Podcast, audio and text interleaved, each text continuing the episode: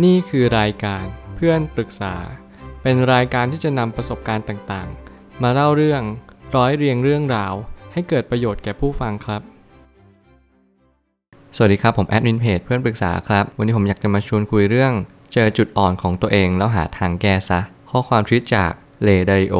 ได้เขียนข้อความไว้ว่า ทุกคนล้วนมีจุดอ่อนด้วยกันทั้งนั้น พวกเขามักจะเปิดเผยรูปแบบการผิดพลาด ในสิ่งที่เขาได้ทำรู้ว่าจุดอ่อนของตัวเองคืออะไร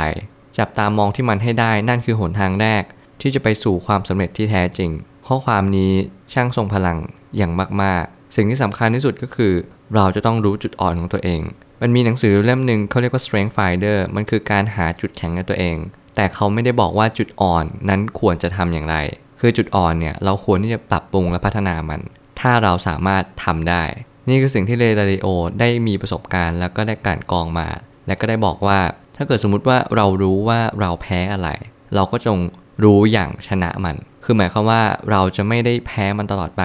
ด้วยการที่เราไม่รู้มัน แต่เราจงรู้มันซะว่าเราไม่รู้อะไร นี่ความหมายแท้จริงที่เรดาริโอกำลังจะสื่อมาหรือเปล่า ซึ่งสิ่งที่ผมกำลังจะสื่อก็คือ ผมอยากให้ทุกคนได้เรียนรู้จุดอ่อนของตัวเองว่า ทุกคนมีจุดอ่อนอะไรบ้าง ถ้าเกิดสมมติคุณสามารถปรับปรุงและแก้ไขมันได้ คุณจงเริ่มทำตั้งแต่แรก ๆ เลย มันจะเป็นสิ่งที่ดีสำหรับคุณมากๆ ผมไม่ตั้งคำถามขึ้นมาว่า ให้จำไว้ว่าจุดอ่อนนั้นไม่สำคัญตราบเท่าที่คุณหาทางแก้จุดอ่อนนั้นได้ อยากให้คุณจดจำข้อความนี้เอาไว้ เพื่อให้คุณได้เตือนสติตัวเองอยู่เสมอว่า คุณจงมองจุดอ่อนนั้นด้วยความเข้าใจ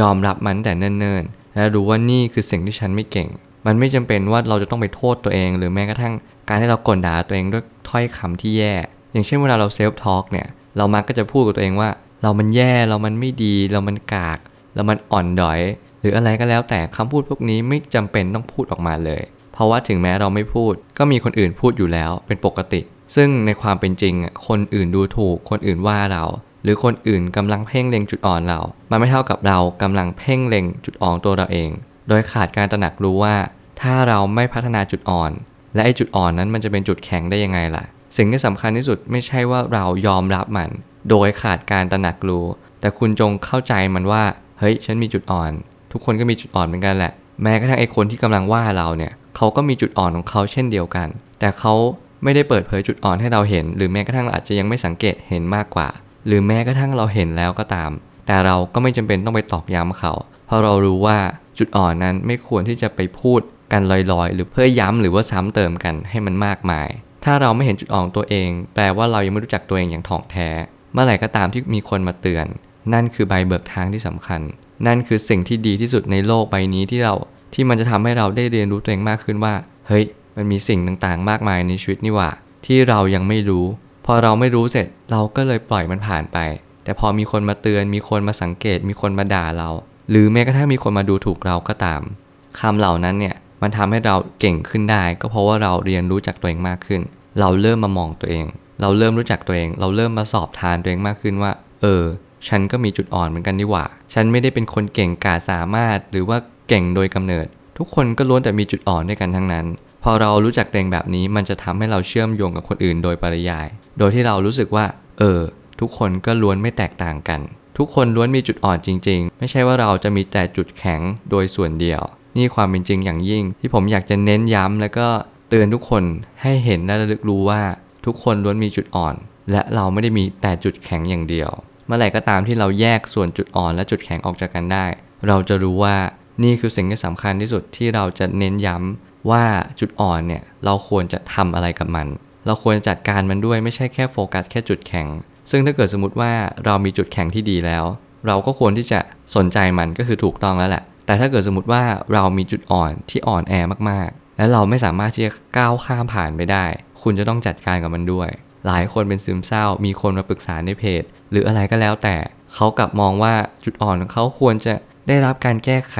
แต่เขาก็มักจะไม่แก้ไขด้วยวิธีที่ถูกต้อง เขาแก้ไขด้วยวิธีกลด่าตัวเอง ซึ่งสิ่งเหล่านี้ไม่ทำให้จุดอ่อนดีขึ้น แต่กลับทำให้จุดอ่อนนั้นแย่ลงไปอีก แล้วมันก็จะอ่อนมากๆ ปวกเปียกจนไม่สามารถทำอะไรได้เลย การยอมรับว่าเรานั้นไม่ได้เก่งทุกสิ่งอย่าง เก่งแค่บางอย่างนั่นคือหนทางที่สำคัญ เมื่อไหร่ก็ตามที่เราเริ่มยอมรับตามความเป็นจริง เริ่มน้อมรับโชคชะตาในสิ่งที่เราเป็นจริง ๆ นี่คือชีวิตของเรา นี่คืออัตลักษณ์ของเรา อย่าไปหลีกเลี่ยง อย่าไปหนี หรือว่าอย่าไปทำอะไรให้มันดูรู้สึก over acting ให้เรายอมรับมันแค่นั้นเอง ว่านี่คือชีวิตเรา ชีวิตเราก็เหมือนกับคนอื่นๆ บางคนแย่กว่าเราก็มี ดีกว่าเราก็มี เสมอกับเราก็มี ต่างคนนั้นต่างเป็นเพื่อนร่วมโลกเดียวกัน เรามีประสบการณ์คล้ายๆกัน อย่าใช้คำพูดทิ่มแทงตัวเองเลย เพราะมันไม่มีประโยชน์อะไร มีแต่จะเจ็บเปล่าๆ คุณควรจะหาหนทางที่จะช่วยเหลือตัวเอง ให้ดียิ่งขึ้นซะดีกว่า สุดท้ายนี้ความสำเร็จนั้นคือการรู้ว่าจะต้องเดินไปทางไหน